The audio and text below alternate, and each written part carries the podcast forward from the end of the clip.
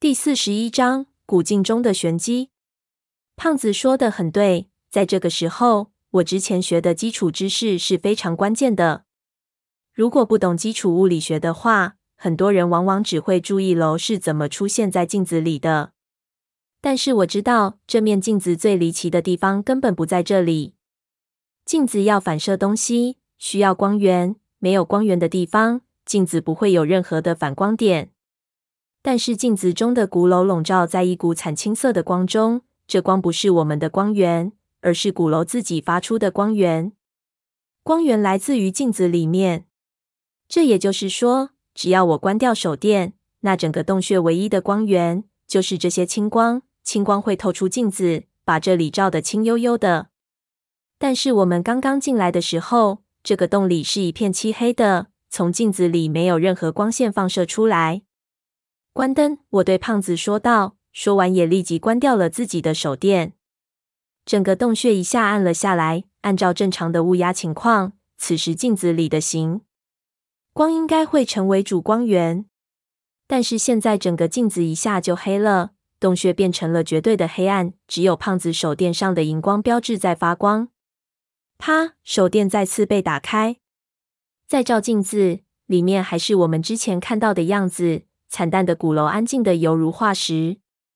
胖子问我在干什么，我把我的理论大概和他说了一下。他听不懂，但是明白了我要试验的目的，便对我道：“直接说结论，天真，别跟我这种文荒客气。这说明这个现象和光的传播没关系，只要有光源照射到镜面上，这镜子就会启动，显示出影像来。但是据我所知，中国古代没有光敏的技术。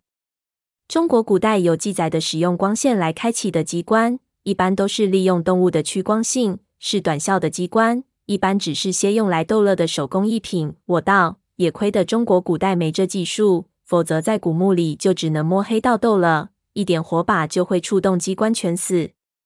你这说了等于白说啊！胖子摸着下巴，你这不就等于告诉别人，压着镜子牛逼？你丫搞不懂是怎么回事吗？那不一样，我是从原理上来反推，这样就可以排除很多错误的思考方向。你让我想想，我相信伟大的无产阶级战士是不会被怪力乱神打败的。所有的现象都有其自然原理在背后。我被他说的有点恼怒，就让他别说话。抢我台词！胖子嘟嚷了一声：“的，你想吧，胖爷！”我吧嗒一根。说着，就缩到石梁上点烟抽起来。终于也有将胖子翊均的时候了。我嘿嘿一笑，想着就再次把目光投向镜面。说实话，我确实觉得这面镜子太牛通了。但是以我对中国古代一些工艺技术的了解，这一定还是可以被我们所挥解的。中国古代一些能工巧匠的工艺技术已经到了鬼斧神工的地步，但他们仍旧是工匠。而不会成为真正的神鬼，所以我们的眼睛看到的东西，很多时候犹如神机，但是说破往往也只是障眼机巧四字而已。首先要考虑的是，如果我自己要做这样一面镜子，我会使用什么样的方法？我用手电在镜面上滑动，看着那些光源的点，忽然想到以前做实验的时候，老师说的一种实验方法。一个现象一定有一个起点和一个终点。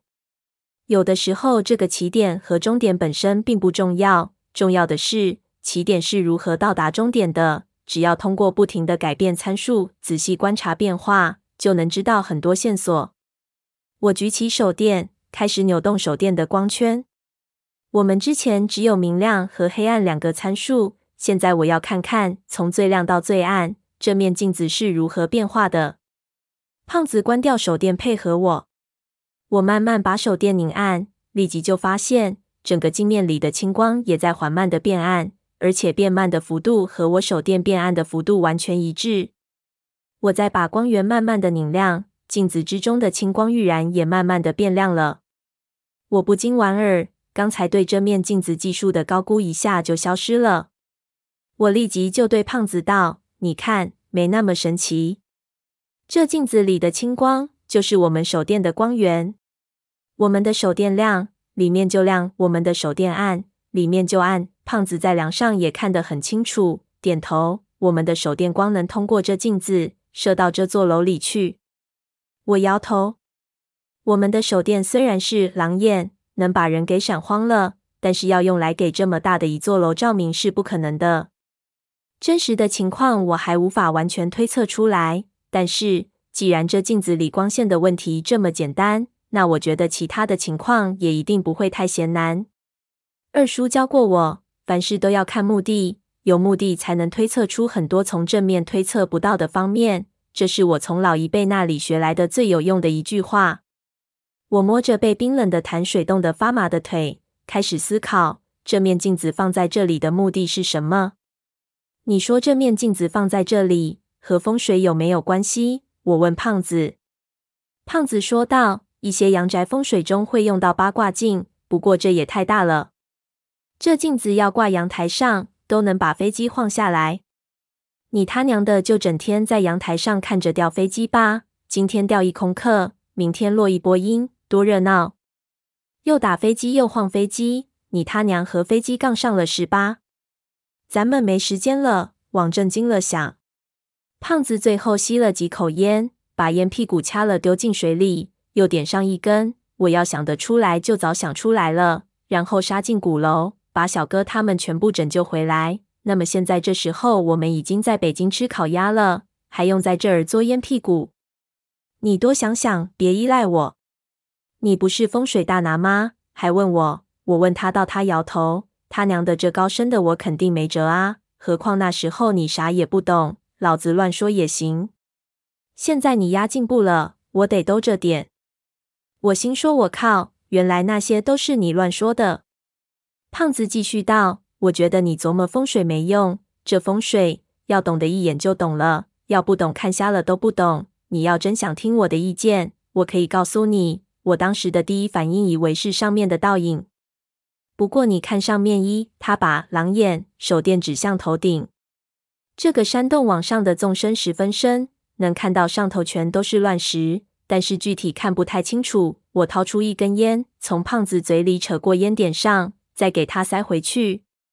胖子的手电光在头顶上来回的晃，上面全是石头，什么都没有，所以我才觉得这楼他娘的就在镜子里。胖子把脚踩到镜子上面，如果这镜子里的影像是从那里倒映下来的，我走在镜子上面，肯定就会挡住镜子里的影像。但是租然没有。比起你这个大学生，我虽然没什么文化，但基本的道理我是懂的。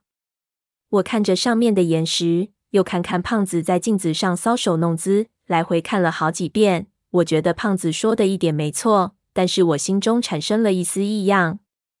也许是因为最近我身边有太多的欺骗和设计，所以我对于很多事情的破绽有着一种敏感的直觉。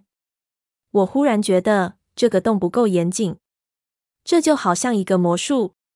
说起魔术这个东西。最牛逼的魔术是街头魔术，魔术师就在你面前没有任何掩饰的表演。魔术高手往往给人感觉有特异功能，这是最厉害的。其次就是舞台魔术，舞台魔术里很多最基本的桥段都需要布匹遮挡，或者使用箱子。舞台魔术的原理在于，使用布匹和箱子并不能改变这件事情的不可能，但是因为我们知道魔术大多是错觉和陷阱，所以。聪明的人会立即知道，蹊跷一定就在布匹后面或箱子里面，只是掩饰的很巧妙，我们看不出来而已。现在这种感觉就是舞台魔术的感觉。如果这里的设计工匠要把张家鼓楼就在镜子里这件事情做实的话，那么是否应该寻找一个矮一些的山洞？这样我们只要抬头往上一看，就知道洞顶上也不可能做手脚，但是这个洞顶太高了，有些看不太清楚。虽然我们基本上判断洞顶上除了石头，很可能什么也没有，但是因为它高度很高，让我觉得如果有万分之一的可能性，那机关也一定会藏在洞顶。因为我们四周的情况太明显，不可能有任何机关的可能性。那可能性就一定在我们看不到或者幻思有看到的地方。当然，这也许只是我一时的错觉。如果有一个人告诉我，你必须拆穿舞台魔术师的把戏，否则你就会失去你的朋友。我首先要做的当然是踢和魔术师的箱子，看西小是否在里面。我们得爬上去看看。”我对胖子说道。